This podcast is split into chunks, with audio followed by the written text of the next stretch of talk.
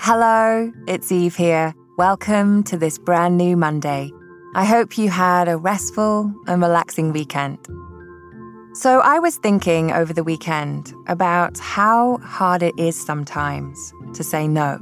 You know, of course, we use the word a lot and for good reason. You know, no, don't eat that piece of mud or plastic to our children. Or no, I don't like raisins. I actually don't.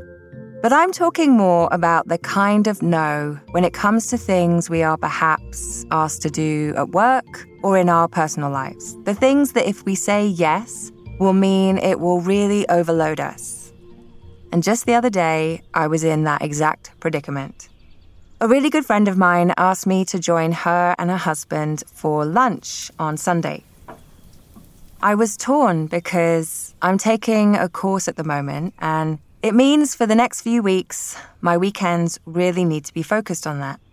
And as the day drew nearer, I was finding myself getting more and more anxious about it, as I was actually a little behind on the studying I was supposed to do. So I cancelled at the very last minute. I knew if I went, I wouldn't finish what I needed to do, and I had to submit the work to the teacher on the Monday. It would have been far better to be forthcoming about what was going on and actually say, you know what, I'm sorry, but no, I can't come this time. I've got this training course and I really need to give it my full attention. That would have avoided all those anxious feelings. She wouldn't have felt let down. And instead, a whole drama unfolded all because I felt bad about saying no. I use this example as in my experience, if we're not able to say no to things like a lunch, it can then also become harder to say no to bigger things, especially at work. We human beings just don't like to let people down, so we take on more and more and more. We also think that if we say no, then we might be perceived as not being able to do the work. I have definitely felt that before. In fact, pretty recently. When I was asked to host this podcast, it meant that it was going to take up quite a bit of time. You know, it's a daily podcast, so a lot of time is needed for preparation and then recording. And at the same time, I've also been running a few other projects. And then came another request.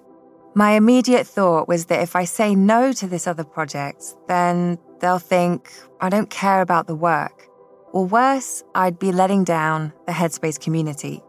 And I created this whole storyline in my mind. So I said, yes, of course I can help, and immediately regretted it. Here's the thing I realized that all that catastrophizing in the mind was just thoughts. It was a story I was telling myself.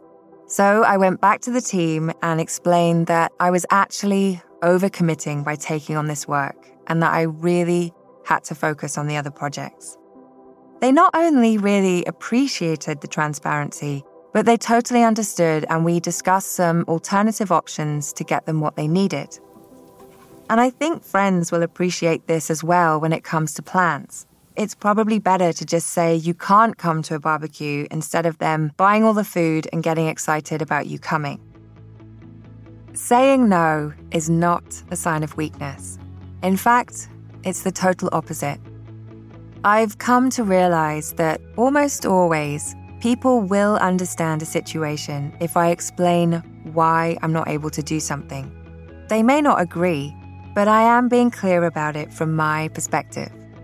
So, the next time you find that you're saying yes to something that really you feel you should be saying no to, consider the impact it will have on you by saying yes. I'll leave it there for today, but look forward to seeing you back here tomorrow.